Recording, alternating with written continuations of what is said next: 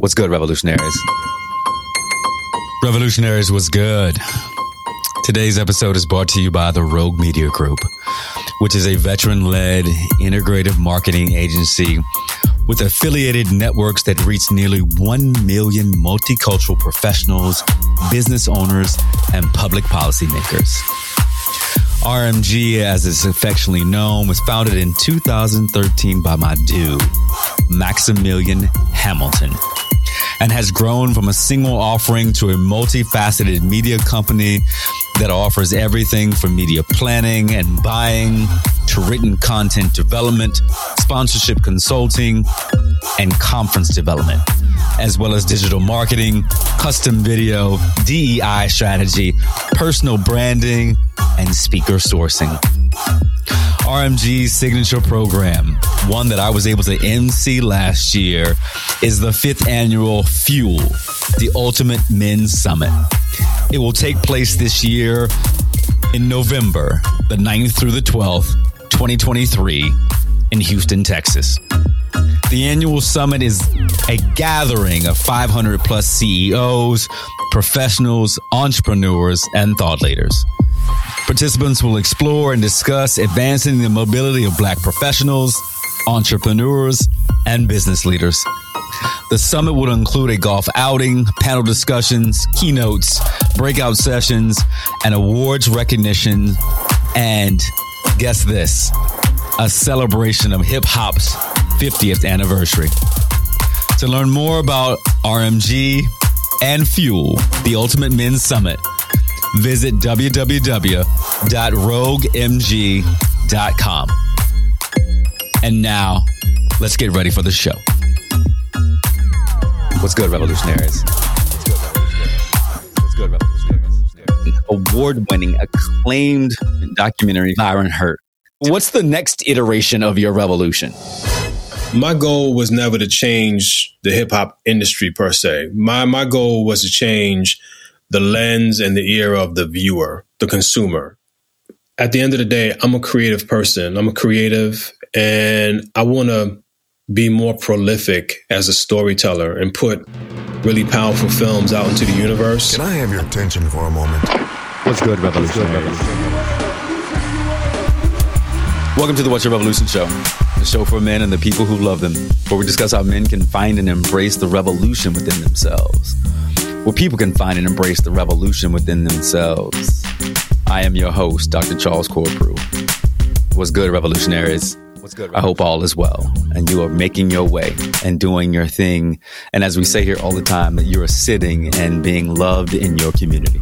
That's what it, that's what it's about, right? Finding and spending time as my good brother Travis Batt says, Dr. Travis Batt says, you know, you're finding time with your midwives and you are fulfilling your revolution. And we're excited to be able to help you. In the coming months, you'll be able to learn how to really answer that question and then really get supported in, in, fulfilling that revolution. So we're excited about creating this new course around answering the question of what's a revolution and then helping you fulfill that revolution. So stay tuned stay tuned, stay tuned because we're excited to make sure that we can reach our goal of 1 million people who have the ability to answer the question that we think is the most thought provoking question of your life. I'm always excited about bringing like superstar guests on my show. I say that, and revolutionaries, you're going to say all the time, you always bring in these these damn men of Omega. Well, you know what? Guess what? These men of Omega are some of the most prolific people in various sectors across the world all right, not just the states across the world. And we and I like to say this, you know, as, as our frat brother Jarvis DeBerry says, this is an ordinary show because I've got a superstar rock star Omega on the on the show who's been doing big things for years in the document in the documentary film sector of the world. So I want to welcome to the show my good friend, award winning, award winning, acclaimed document documentary filmmaker. I don't know why I can't talk today. Byron Hurt. Dear brother, how are you? I'm doing great, brother Corprew. How you doing? I'm doing good, man. I'm doing good. It's good to see you. It's, it's been a, it's been a while. It's good to see you, man. Yeah, yeah, yeah. A little back, little backstory for you, revolutionaries. I met Byron when I was a professor at Loyola University, and I was uh, uh, an advisor to one of the groups, and we decided to uh, bring Brother Hurt in because at that point in time, and you all know revolutionaries that my research and me being a professor, I studied masculinity. I studied hypermasculinity. And the group that I was working with uh, was actually trying to make sure that we were dispelling the myths of hypermasculinity, that we were having these conscious conversations around what healthy masculinity looks like. And it was really from those conversations with those students, revolutionary, that I began to think about this revolution and this show as a means of having conversations about what healthy masculinity looks like on a daily, minute by minute, second by second basis. And we brought Brother Hurt in to really talk about his like his seminal work at the time, hip hop beyond beats and rhymes. And we had a wonderful session with the community there at Loyola, bringing him in to talk about the importance of the work. And we're going to talk about that today, importance of that seminal work and, and what it meant to have that document out at that period of time because what it looked like, what hip hop looked like then, and we'll talk about that later on, and potentially what it looks like now, and how that work actually had an impact on uh, masculinity, hyper masculinity, healthy masculinity, and what the hip hop genre is today. So, dear brother, thank you. I just wanted to give that little little backstory. What's been going on with you? You know, we like to do a little deep dive into our folks. What's been going on? You know, it's it's been seven or eight years since we've seen each other. Yeah. Tell us a little bit about what's been going on with you. Well, first of all, I want to thank you for having me on your show and including me as one of your guests. I listened to one of your previous shows, and it was just so powerful. Uh, the, the, the, discussion um, that you that you're having around people and, and what their revolutionaries are, what their revolutionary is, I should say, and um, really the authenticity that you're bringing to the table. You know, by having honest, forthright conversations is really important for us to have, especially as men and especially as black men. And I, I will always remember you as somebody who treated me very warm, warmly, and who uh, treated me with a lot of hospitality when I came to visit. Um, so it was it was really good to hear from you um, and and receive the invite to be on your show. But in terms of what's been going on with me, brother, I have been very busy. I have been very busy. Yeah, I've been very busy, and I've been um, making the rounds with a new film that I directed that took me 10 years to make. Mm. I say me, but it was really me and my team. Um, took quite a while for this film to, to, to get completed. Um, and it aired on PBS in September of 2022. Um, it actually premiered at the Tribeca Film Festival mm. in June of 2022. Um, and I've been showing the film uh, around the country at film festivals and community screenings and at colleges ever ever since. And I have a screening upcoming in Los Angeles at uh, Cal State LA on Monday. So that's my next screening. But I've been I've been very busy. Right, right. You know, let's let's jump in. I mean, uh, let's let, let's make sure folks know what it is, right? You actually, and I'm gonna get to our signature question, revolutionaries, in a few moments, but you took on a topic, right? For you revolutionaries, I want you to understand this movie is called Hazing. Yeah. Right. Simply capital letters, H A Z I N G, hazing. And just as I said at the outset of this show, Brother Hurt and I are members of the greatest fraternity in the in the world. We're men uh, of member, men and members of Omega Psi Phi fraternity. And you know, I talk at length about you know my love for our fraternity and, and many of the brothers, the Grand Basileus, uh, both the current and past Grand Basileus have been on the show. And so it means something that is dear to both of us. But you took on a topic that is, you know, tough in nature. And I want to just dive, do a little deeper dive with that. And, you know, the, the simple question is why? Why take on this topic? You know, as someone who pledged Omega Psi Phi fraternity. Why this? Why now? Well, with all of my films, I have to feel a real passion for the topic, for the subject matter, in order for me to take it on. And quite honestly, I was moved to to make this film after first reading about the tragic death of a young man who um, was a fraternity member at Cornell University named George Desdunes and his mom. You know, his mom uh, raised George by herself after George's father died. Um, and I read this story that was in the New York Times, and it just really touched me. You know, I was on an airplane uh, heading somewhere. I was probably heading to a screening or a speaking date somewhere in the country, and I, I had a New York Times. This, uh, this will tell you how long ago this was. I had a hard copy of the New York Times in my hand on an airplane, which is that sounds so ancient now. I know, right? I know, right? Um, and I read this story, and bro, I was I was moved to tears. You know, it just touched me so much, and because of I, I could see the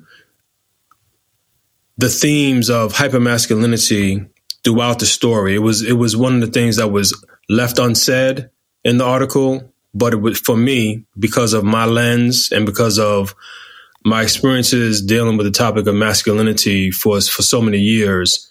Um, I could see it really clearly. Yeah, and I felt like at that time that I had the ability, um, the experience, the knowledge base, both as a as a leader in the field on uh, the topic of masculinity and gender violence prevention, but then also as a member of Omega Psi Phi Fraternity Incorporated with the experiences that I had going through my own pledge process, I felt like I could bring some insight to this topic that was very unique, um, but also illuminating, you know, uh, revealing, you know, um, and also transformative for whoever watched the film.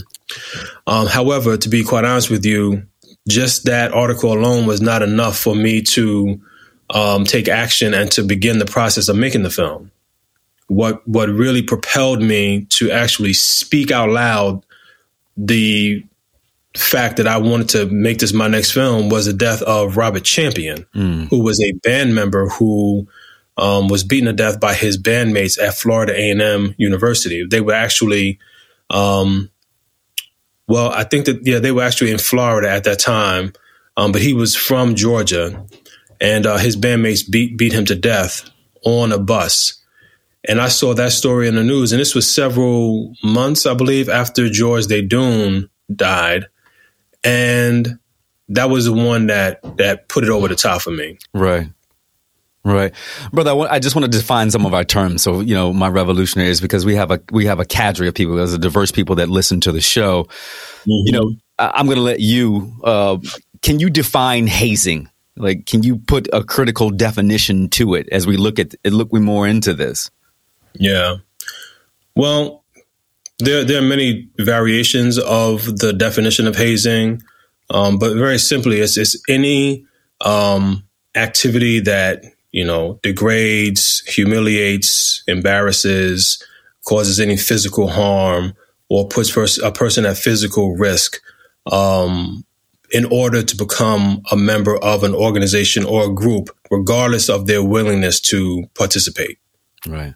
That's a right. loose definition. Right, right. No, I, uh, I definitely appreciate so I that. Key, yeah, so I think the key phrase there is regardless of one's participation or willingness to participate. I think that's really critical. And the reason why I say that is because what I learned over the process of making this film is that a lot of people dismiss or um, minimize the effect of hazing because people say, well, this person made the choice. This person wanted to join this group or fraternity or this team. And so if something happened, if things went wrong, then hey, they got what they deserved, right? Mm. So, um, I think that's a really important piece of the definition. Right, right, bro. As I as I began thinking about, you know, how do we have this conversation? Is uh, again as two members of our beloved fraternity and and, and talking about this and you know something that is a, a, part of our lives like eh, it, Omega is a part of my life every day, as I'm sure it is your. It, it is a part of my life, my experience. My line brother is in town, and, and the joy of seeing him. But we are galvanized by our experiences together. Our line is galvanized by our experiences together. And yes, we are celebrating a, a, a, milestone. I want to give a shout out to Dr. Nathan Woodard. Right, right. There are three PhDs on our line now, and that that's a, a significant, a significant you know, milestone to be able to say that. So all of us are, are coming together to celebrate that. Yeah. But we're also galvanized by our experiences, right? Our, our, the full breath. And we were brought together by a significant experience. And yeah. you know, thinking about that, the, the, the first thing that I, as I thought about this, is that in my head is like, well, br- brother Byron, you're spilling the tea, right? You're, you're, you know, that question is like, you're spilling the tea, right? And, and you know, sometimes we get around the cookout, you're like, you're not supposed to spill the tea. But I, w- I want to say this before I ask the question is like, hazing is not only a part of black fraternities and sororities.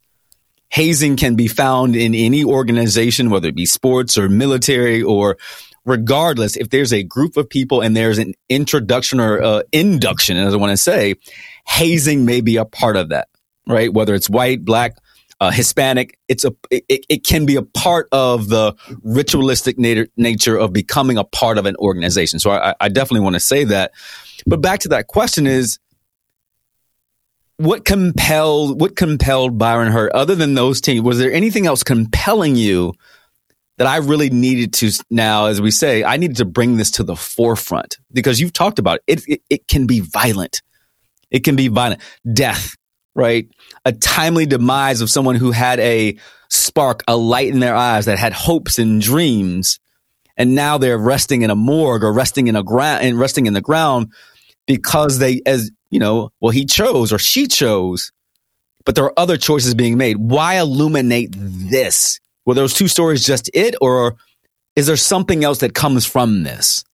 Yeah it's important for people to know that my film Hazing does not focus on Omega Psi Phi Fraternity Incorporated solely, and it does not solely or exclusively focus on um, any of the Divine Nine organizations. This this is not about the Divine Nine. This this this issue is about hazing in American culture more broadly, and that is one thing that I felt compelled to make sure um, came out mm-hmm.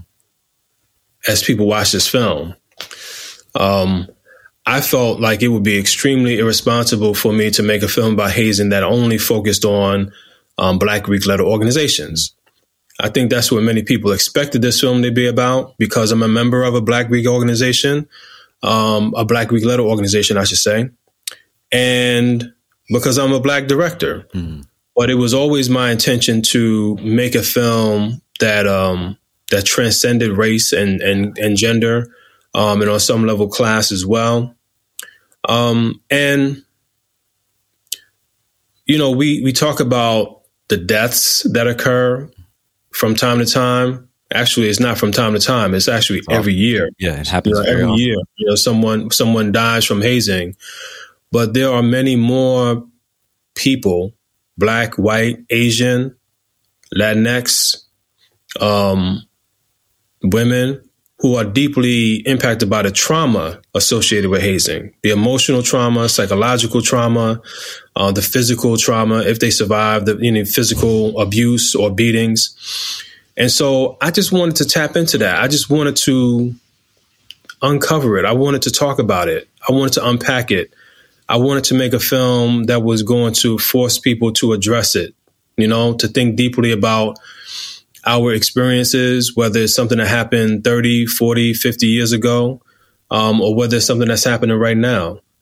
You know, people have been, um, since I made the film, people have been sharing articles with me mm-hmm. that they see, that they come across that are that that um, that are related to hazing. Um, just the other day, there was a story that broke. I believe it was in the Boston Globe um, of a potential hazing um, issue at Harvard University on the women's hockey team. Wow! Right. Um, Bowling Green University has has a hazing case in which uh, the parents sued um, the university and the fraternity for 1.6 million dollars um, I think it was actually more than that. But um, the point that I'm making is that this is far from um, exclusive to Black Greek letter organizations. And I just wanted to uncover it. I just wanted to take a look at the issue and see if the film can make an impact on saving lives, um, but then also changing hazing culture, which is very, very, very um, difficult to change. Yeah. Yeah. Brother, I appreciate that because I'm, I'm sure my revolution is like, Charles, you've you've got somebody on the show now who is who's talking about hazing. This seems to be off the themes of being revolutionary or me finding my way of transforming my life. Revolutionaries, I, I, I want to put it in context as, as you're thinking about who you are and your revolution. We say this all the time that your revolution is not just for you. Think about that fourth tenet of fulfilling your revolution. That it's not just for you. And we think about what Brother Hurt just said is that being compelled to make this film on hazing illuminates an issue that is happening across our country. And that if we don't have voices, if we don't have voices, revolutionaries, that people that will stand in front of us in times, then who are we as a as a population of people? And that's what I think about this, right? As you're asking and answering this question, what's your revolution? Knowing that you should be doing something that is not just for you. And I'm sure that there's the internal work there, uh, all the different things that brother Byron Hurt had to go through to say, finally, I'm going to make a film about something that has been a part of American, you know, world history. Hazing and induction has been a part of, is a historical context for as long as people know. But now, because of the lethal, the, the I'm going to say lethality, if that's the correct word, that we need to illuminate that. Think about what you're doing in the world, revolutionaries. Who are you standing in front of, right? To make sure that they have an armor and that's what men of Omega do. We stand, we stand out in front. And sometimes even in controversy, we stand out in front so we can shield other folks. And I want you to think about that. So brother Hurt, I want to say thank you for having the courage right? Because if you go back, I, am just going to make this one statement. If you go back to 2006 and hip hop beyond beats and rhymes, you also took on something tough and hot right? That folks were like, "Yo, I might come for his neck because he's telling he's telling a story." Yeah, right. He's telling it. He's telling the tea. But yeah. if you don't have courage, you can't change people's lives. You can't even change your own life. So mm. that's what I want you to take away. One, why we're telling the story of this acclaimed documentary filmmaker is that you have to stand in front and have the courage sometimes to take all of the arrows so those people come behind you can actually move forward. So, dear brother, I thank you for that. Let's dive a little deeper into the film. And I want people to go do me a favor, Byron. Tell, you said there's a screening coming up, and I know there's a, a couple virtual screenings that are coming up. Tell people where they can see it if they want to do a deeper dive with family members and friends. Yeah, so if if anyone listening is or watching is in the Los Angeles area, I will be in California, LA, on Monday, um, March twentieth, and I'll be screening the film at the Media Done Responsibly Film Festival, which is going to be taking place at Cal State LA. Um, so that's where I will be um, showing the film on Monday. That's an in person screening. Um, but the film is actually screening virtually. Um, on pbs.org slash hazing film. If you just type in PBS and hazing, uh, you know, the link will come up and uh, you'll be able to watch the film there. Gotcha. Thank you. You all mm-hmm. did. I want you to make sure you heard PBS, right? Nationally, PBS. public broad. Yes. Right. This is how big this brother is. you please, please understand that. And I love the humility and humbleness of this his brother. Every, the first time I met, you know, I, am thinking, and I, am just going to tell a little story. You know, I'm thinking I've, I've, done all the research on on Byron Hurt. You know, he's a bro. I'm thinking older bro. I'm showing deference. You know, this is mm-hmm. my big brother coming in and everything. And I'm thinking one thing, and you know, you know, I'm thinking the bros and a little hyper masculinity. Bro, you're one of the most humble people that I know. You know. you know, you. out here in the world doing very, very big revolutionary things, but one of the most humble people that I know, and it comes through in your affection, you know, is wonderful because you're you're doing amazing things, and I, I definitely appreciate that. Let's dive down again because I, I want to know, right? And I want my revolutionaries to know what did you learn from making this film by hearing mm. the stories of people who have been affected, right, by hazing.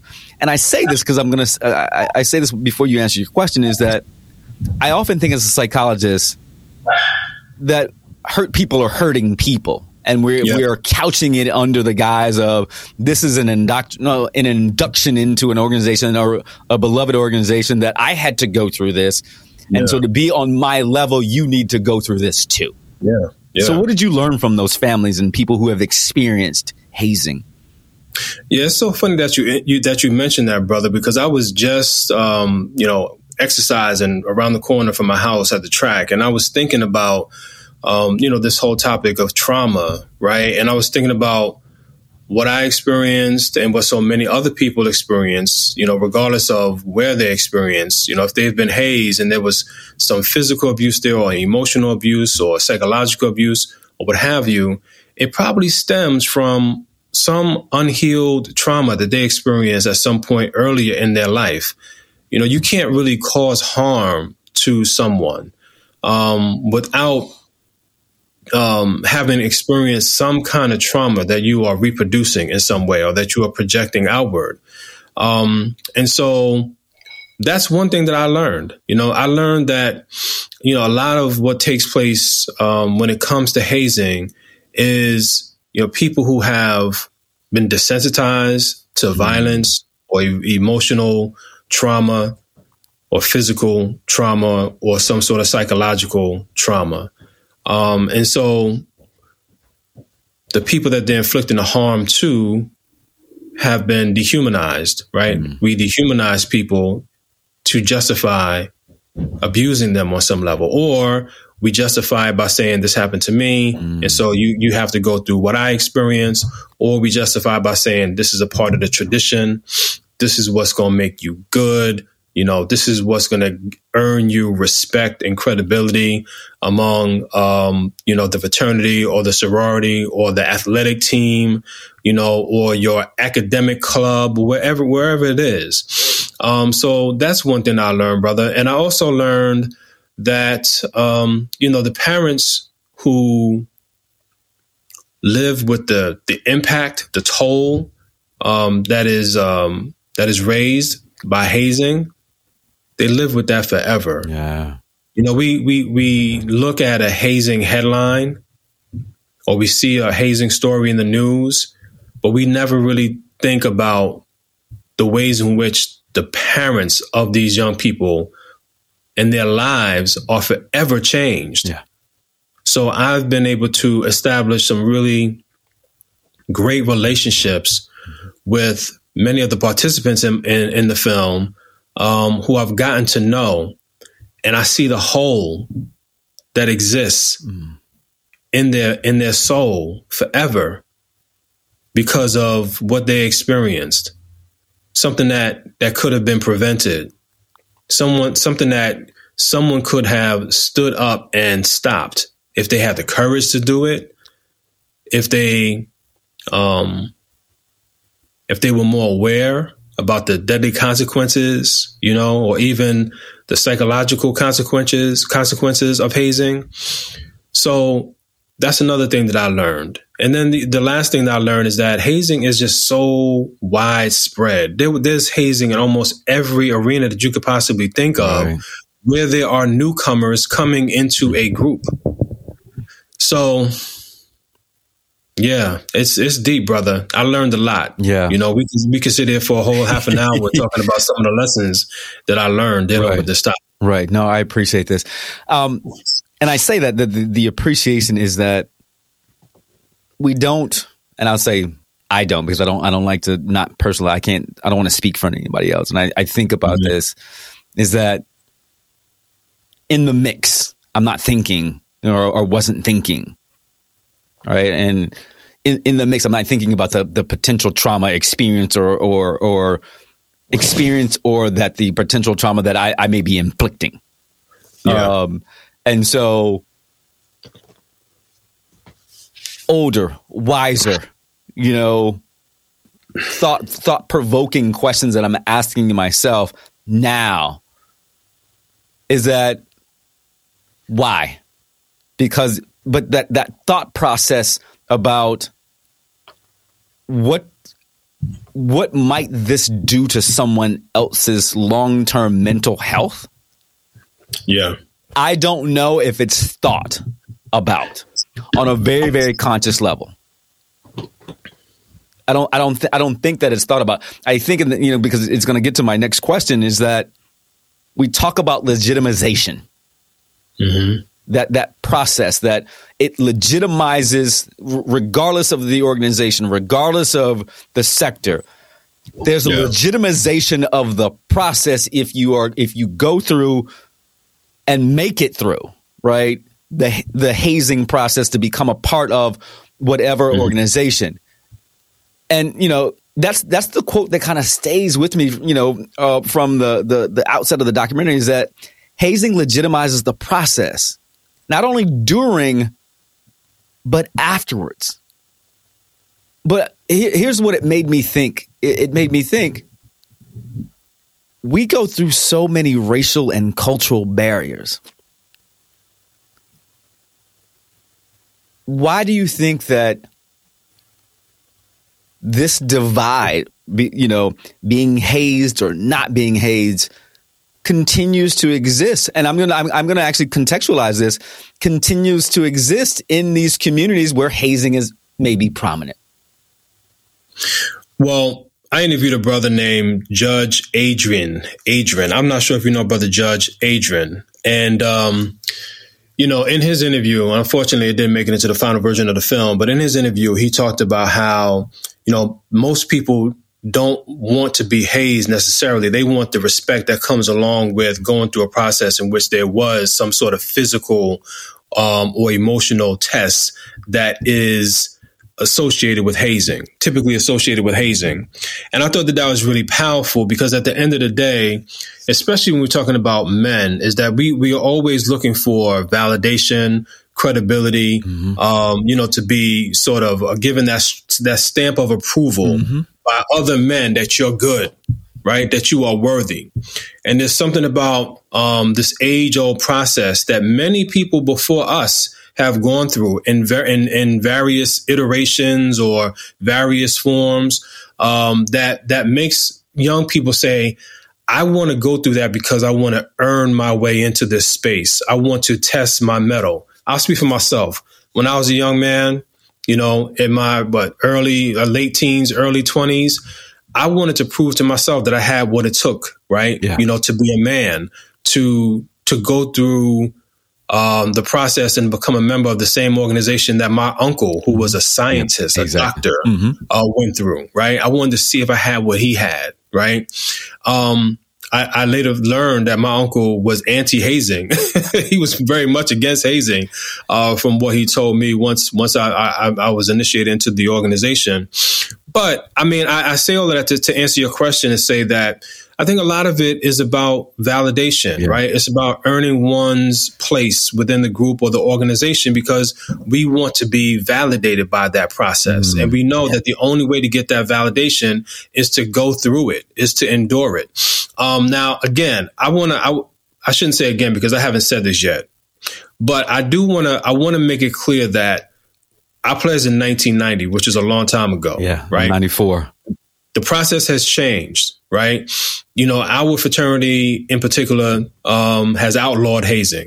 You know, we are we the the the, the organization is decidedly anti-hazing, and there's serious penalties and consequences for those who participate, whether you are uh, the perpetrator or the victim. And I just want to make that very clear Yeah, yeah. Thank you for saying that does that. not that does not that does not mean that it, it doesn't still happen right?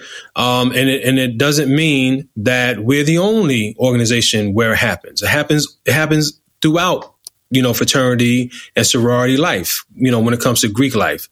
Um, and so i feel a certain responsibility to help in the process of changing the culture.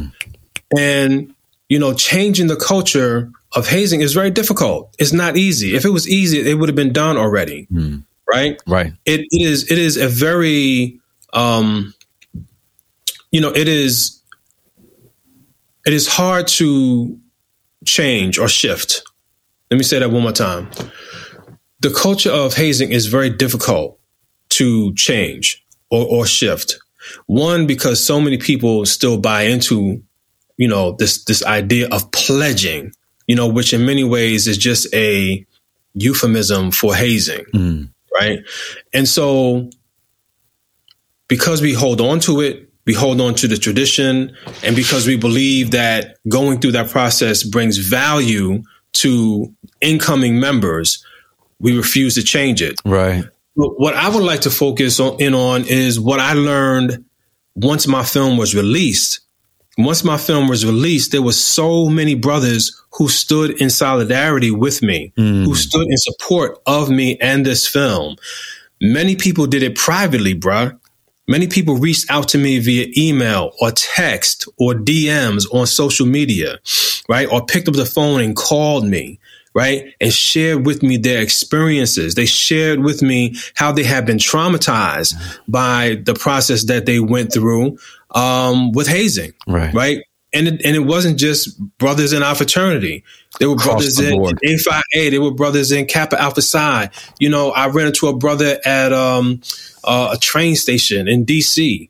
You know, who who walked up to me and approached me. He was a, he was a member of Kappa Alpha Psi, and he told me he watched the film. He thanked me for watching the film, and he told me that he was so concerned about his son, um, who was about to go off to college, and he knew that his son wanted to pledge Kappa. He was very concerned about his son's safety. Right. Right. Um, I've had, you know, members of AKA, Delta Sigma Theta.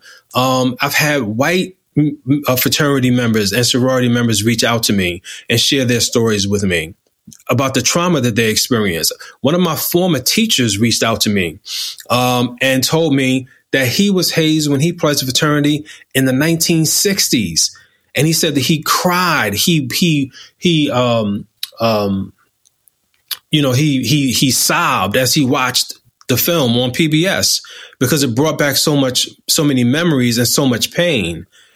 So, you know, I think that the film has the ability to do healing work. Mm, okay. Right? Right. To get people right. to, to come to terms with what they experience and to confront it and to grapple with what happened to them.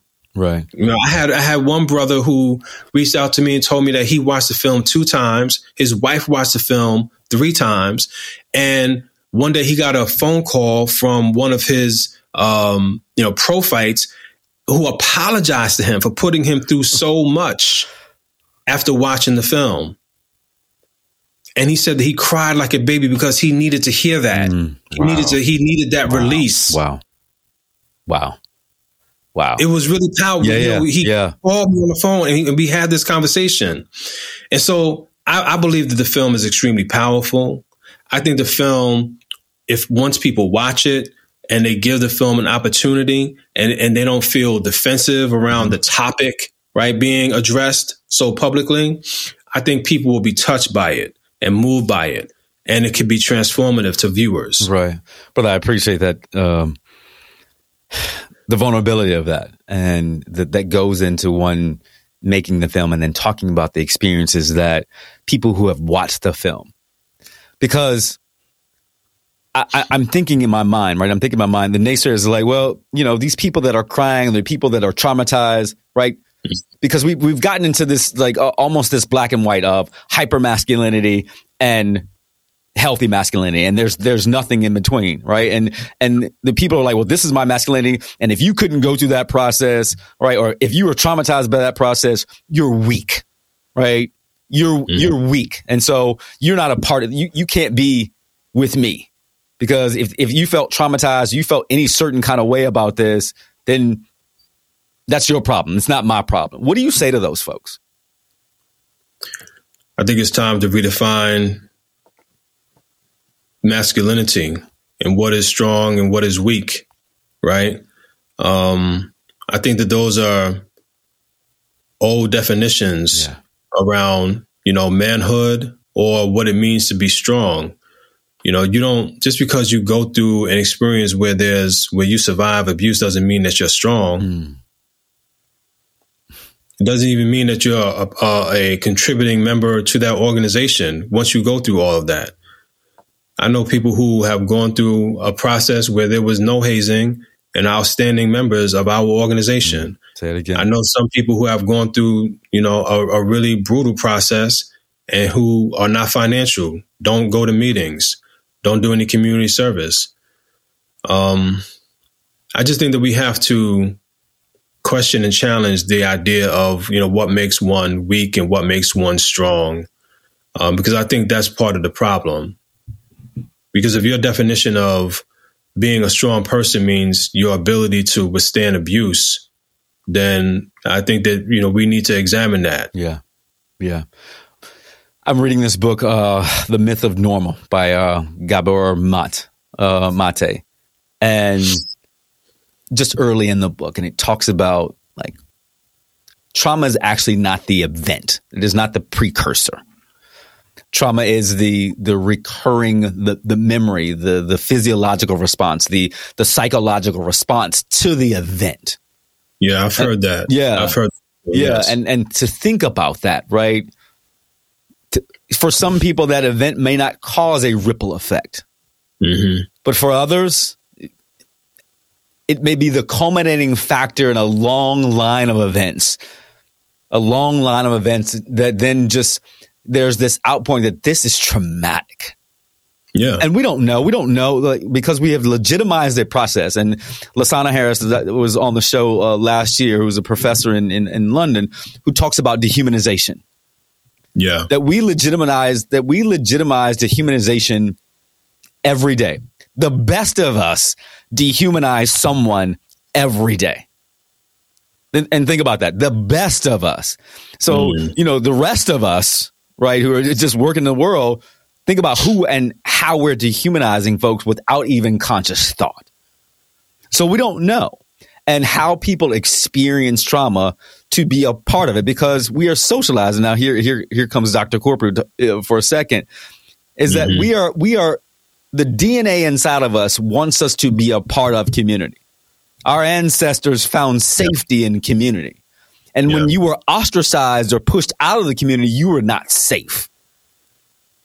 And so, uh, it, it, even now, this fear, this fear of missing out. I want to be a bro. I want to be a kappa. I want to be in the military. I want to be on this sports team. I will do whatever to legitimize my process and to legitimize my space because I want to be good. And if I go into a process with already already traumatized, I'm doing myself a disservice. Yeah. Well, you made you made some really good points, brother, and I agree with you. We everyone is different. You don't know what traumas that people are dealing with as they're entering a process. You don't know when you're triggering somebody and their trauma. You don't know, um, you know, an individual's propensity to handle um, what you're dishing out. You know, if if you're not dis- you know, if you're not discerning about uh, you know where someone is, you know, emotionally, psychologically, spiritually. Um, and most young people are not. Most people are not discerning. You know, uh, most people don't know how to how identify these these particular um, traits or characteristics um, in in a person. And remember, you know, a lot of the hazing that happens is among young people whose minds are not fully formed, they're not fully developed emotionally. Um, and so, yeah, they they they they make mistakes, and I I include myself among them.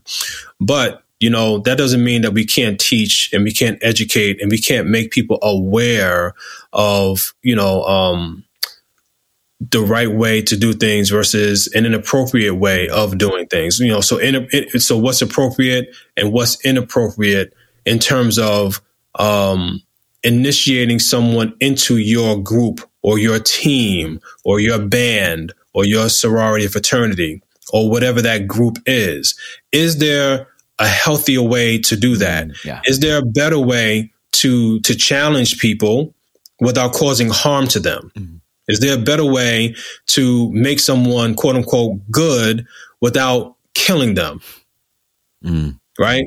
And is and can that and can that person still be a valuable contributing member to your organization right.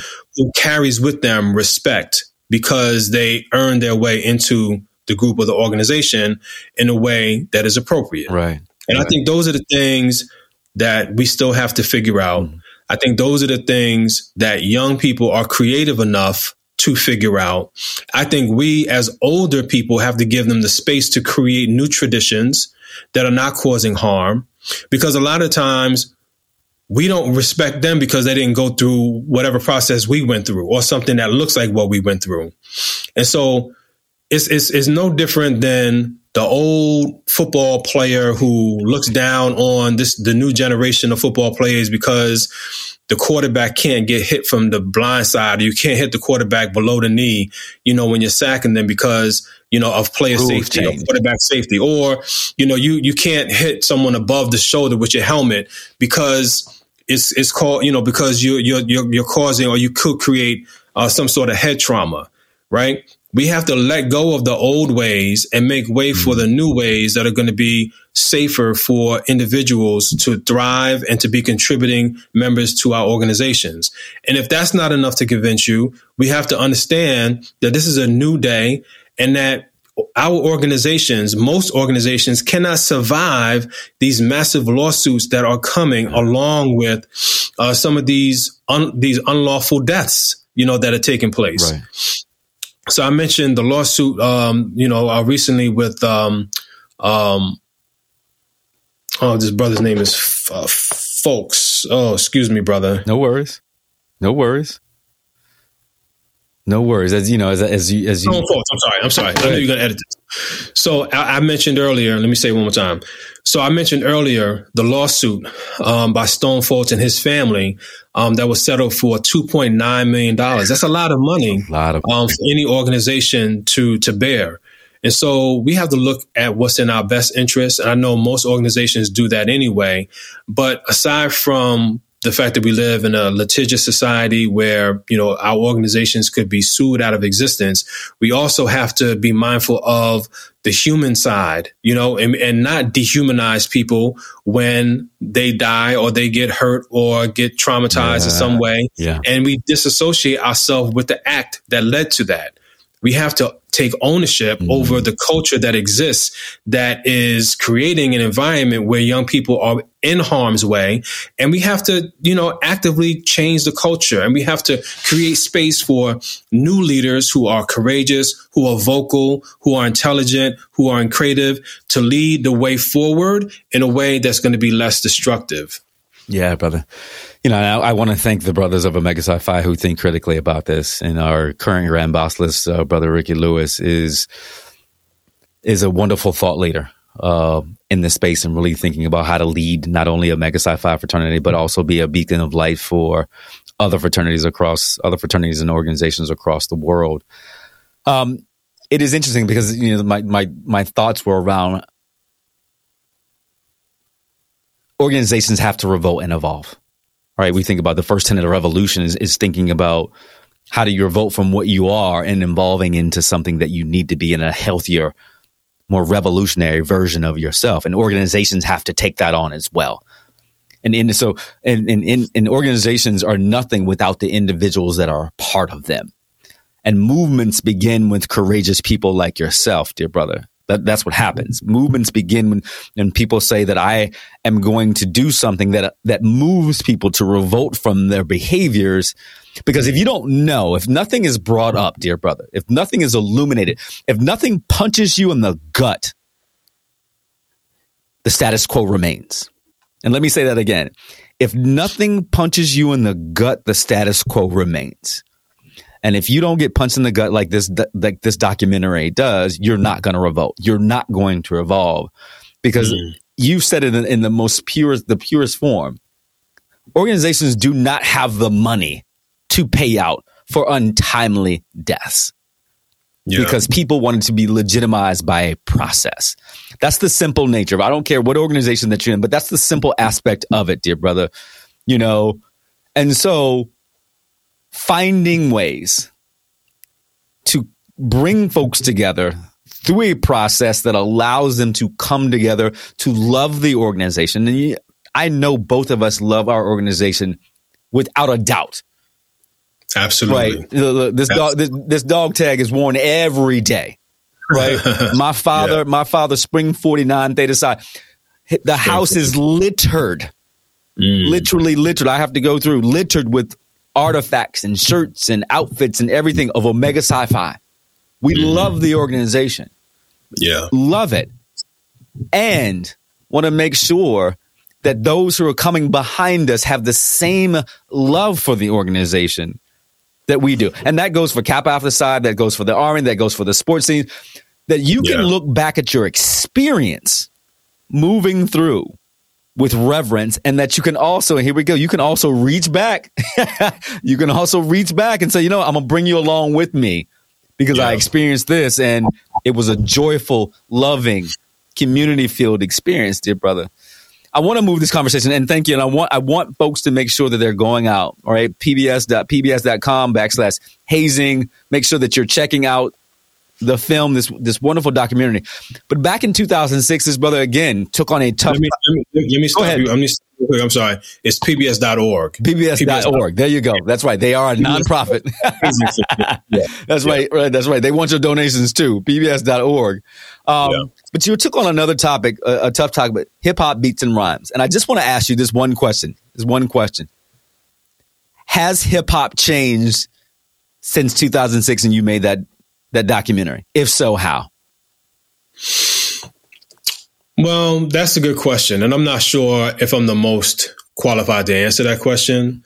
Um, but I, I, will say that I think in many ways hip hop did change. Um, and in some ways it did not change. I mean, you know, hip hop is still pretty much um, a corporate um, product, right? I mean, it's it is it is has been fully corporatized and has been disseminated and distributed go globally.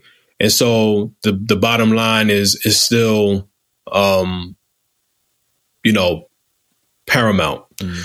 So um, I think some of the issues that I explore in, in hip hop beyond beats and rhymes still exists. I think the sexism still exists. I think the um, objectification of, of girls and women in hip hop still happens.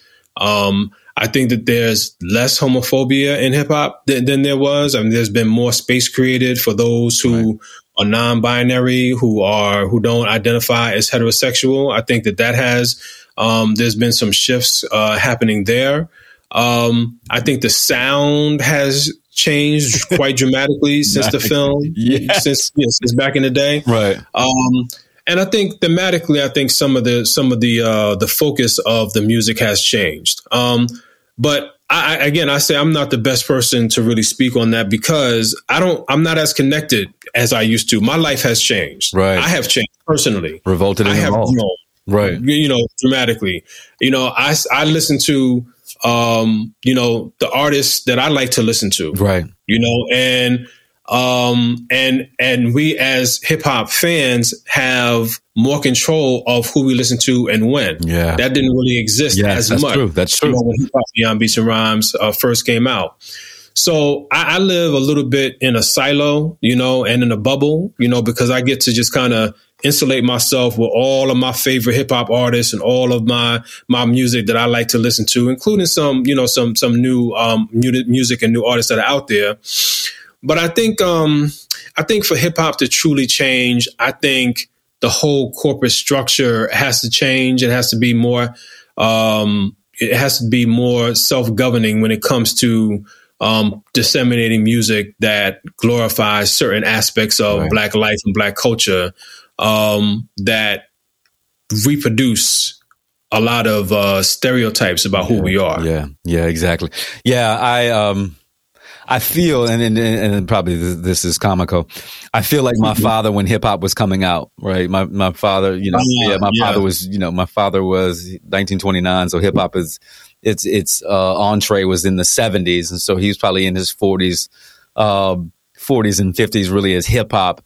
I feel now like my father then, like, what is this mess? Uh, you know what I'm saying? Like, what is this? I'm still listening to Run DMC and LL Cool J. Before, you know, I'm still listening to Before I Let Go. Um, yeah. You know, yeah. I'm, listening to old school stuff that still. I'm look Chuck D. The voice, Chuck D's voice is still hit. You know, it still yeah. hits home. Mos Def, uh, Rakim. Uh, you know, I'm still listening to that because that's what resonates with me. But I'm a 51 year old man. Yeah, revolutionaries. I said it out loud first time. Yeah. Um, you know, but. Yeah. I, I, I, I keep wondering. I was like, I, I want to ask Byron this question because you know you made this film really that really touched. And I remember those young women from Spelman. you know when yeah. I when I watched that and really talked about the experience of of, of men and the impact of hip hop on men and how men were treating them. It was really really un, you know hearing black women talk mm-hmm. about their experiences of masculinity, their experiences with masculinity, and attributing that to what was going on in hip hop and what brothers were seeing, right? You know, mm-hmm. and I think that with the onset of Instagram and Facebook, we are still seeing sexism and misogyny happen. Um, and and how we're socialized and how how we're socialized. We see images of women, curvy, curvaceous, beautiful, luxurious women all the time. And then and, and then we, you know, we we gawk. Uh, we, we gawk and we we sexualize and that that's also a part of the culture. Um, Yeah. and so it's really and then we you know we just we just have so much that we imbibe now that hip hop has a place in it, but there are other there are other entities that are influencing how we interact with each other, especially Yeah. from a cisgender heterosexual nature. Yeah. Well, you know what? You know, my goal was never to change the hip hop industry per se. My my goal was to change the lens and the ear of the viewer, the consumer. That was always my goal was to raise awareness about these things. Um, we talked about desensitization earlier, right? And how people are dehumanized. People are dehumanized in music as well. And, and we become desensitized to um, the put downs, you know, of, of women, of gay and queer people, uh, of other black people, you know, through music, um, in ways that we may not do it if it was coming from the dominant group, Yeah. you know, that's being, dis- you know, being, that's talking about us in pejorative ways. Um, so, I mean, I, I've been heartened that over the years, um, many people have, you know, told me that the film changed their life or that the film changed the way that they listened to hip hop or made them question the misogyny in hip hop or the homophobia in hip hop or whatever those things are. And I'm also, you know, heartened to, to know that people are still showing the film. Yeah. Educators are still showing the film Yeah. on college campuses and in high schools. I mean, the film is older now, but it's still resonating with mm-hmm. audiences and it's still triggering discussion. And that's, as a filmmaker, that's really all that you can hope for is that something that you created transforms people, you know, or gets people to think or creates a conversation, you know, which pushes awareness. That's, that's really all I want to do as a documentary filmmaker. Right. Right. You know, yes. Yes, and I want revolutionaries. I want to make sure that you understand that Brother Byron Hurt is a an award-winning documentary filmmaker. His his litany of films are Hip Hop Beyond Beats and Rhymes, Soul Food Junkies, Barack and Curtis, I Am a, a Man, Black Masculine in America, If 50 Shoots, and his last film that we just spent uh, quite a bit of time talking about, Hazing. And so I want to make sure that you go out and make sure that you're learning about what this brother does and take some time to really look, listen, and as we say, like pass this on, pass this work on because what Brother Hurt has done is that he's pushed the envelope for us. He's made us aware of, you know, who we are and how we show up and how we have legitimized processes that may not be legitimized, should be legitimized. What's the internal work that we actually need to do to actually show up better for other folks, to be the armor sometimes, to be the voice out loud when people for the voiceless who can't speak. And so I, I want I want to say that. I, I just want to say that out loud that the work that you've been doing, bruh, you know, the litany of work is amazing. And so I want to make sure my revolutionaries are going out and watching and actually like showing and talking about this work. Before we end, man, we you know we started something new a couple episodes ago. Brother, I asked you to pick a number one through five. Five. Five. That's my line. Uh, I love it. I love it. Um, so you know, be, he, he- you know, I, I got to make sure because my staff is going to be like, you didn't ask him the question. I'm going to ask you the question. But what's the next iteration of your revolution? Mm. Well, I'm still trying to figure that out. I, I have a lot of films left in me. Um, there are other stories that I would like to tell as a filmmaker. Uh, I would love to teach. Yeah. I would like to pass pass on what I've learned as a documentary filmmaker, and I have learned many, many lessons. Um, you know, now that I have um, gotten some experience um, completing films, um, so I think that there's there's a new horizon out there for me. Um, I think at the end of the day, I'm a creative person. I'm a creative, and I want to be more prolific as a storyteller and put really powerful films out into the universe, um, and to leave a legacy that outlives me. I want to be like my mentor, Stanley Nelson. I want to be like, you know, Sam Pollard. I want to be like Dawn Porter and Pete Nicks and uh, Yoruba Richen and uh, all of these great, talented filmmakers, Joe Brewster and Michelle. Um, oh, Michelle, Michelle, Michelle, Michelle, Michelle. What's her last name? Oh my gosh, not Indegio Cello. I just like. I want to be like Joe Brewster and Michelle Stephenson. Um, you know, I want to be like, you know, my, my peers, you know, who are out there who are making films and telling stories about black people, yeah. about, um, you know, black culture, really pushing the envelope and moving forward. I got you. I got you. I appreciate it, brother. I, you'll, you'll be able to edit that, right? Yeah, yeah, yeah, yeah. It, it, exactly. I got you. I got you. Here's the question that I really, really need to ask you, Byron. Sure. Award winning award winning award winning documentary filmmaker. My brother, my brother, my dear brother, what's your revolution? My revolution is redefining masculinity. Mm. Through my work as a as a filmmaker, as an activist, as a writer, as a thinker, my active my my, my revolution is to um, use all of the tools at my disposal to help redefine what it means to be a man. Mm. I love that. this is why I do this show, brother. This is exactly why I do this show. Revolutionaries.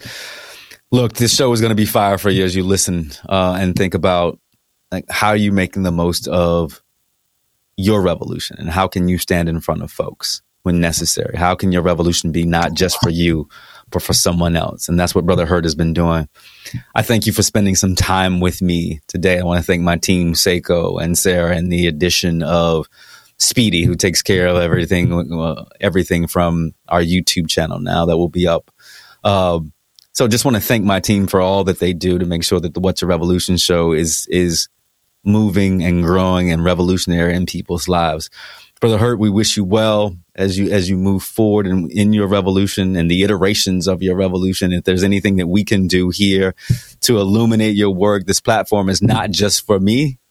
It is for the people that come on this show. And I'm so grateful for you, so grateful for our membership and our beloved organization and what we do and how we how we uplift the principles of manhood scholarship, perseverance, and uplift dear brother. So Absolutely. Thank you long, so much. Long live the Omega Psi Phi Fraternity Incorporated.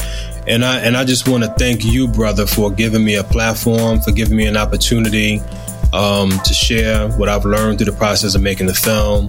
Um, I want to thank you for your show. I want to thank you for um, having authentic conversations with with men and with women about issues that will help us become healthier as a community. I think that's really really important. I hope that you continue to do good work. I hope that your platform grows and becomes bigger, um, and that you reach millions of people. You know, with um, with the messages that um, that you that you like to spread. So thank you so much, brother. I appreciate you. I thank you for reaching out to me, and I appreciate your support. Uh, no worries, brother, and I appreciate that. Gratitude, as we say, gratitude to you, dear brother. Um, Revolutionaries, I always want you to know that we are here for you, that we love you, and that we hope that you're answering what we think is the most thought provoking question of your life. What's your revolution? We'll talk to you next time. Peace.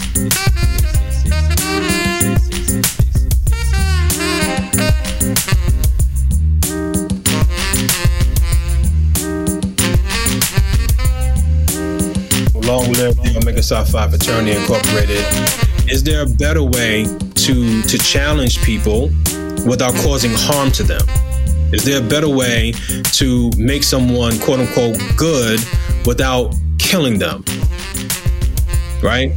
and is and can that and can that person still be a valuable contributing member to your organization who carries with them respect because they earn their way into the group of the organization in a way that is appropriate and i think those are the things that we still have to figure out i think those are the things that young people are creative enough to figure out. I think we as older people have to give them the space to create new traditions that are not causing harm because a lot of times we don't respect them because they didn't go through whatever process we went through or something that looks like what we went through. And so it's, it's, it's no different than the old football player who looks down on this the new generation of football players because the quarterback can't get hit from the blind side. You can't hit the quarterback below the knee, you know, when you're sacking them because, you know, of player safety or quarterback safety. Or, you know, you, you can't hit someone above the shoulder with your helmet because it's it's called, you know, because you're you're you're, you're causing or you could create uh, some sort of head trauma. We have to let go of the old ways and make way for the new ways that are going to be safer for individuals to thrive and to be contributing members to our organizations.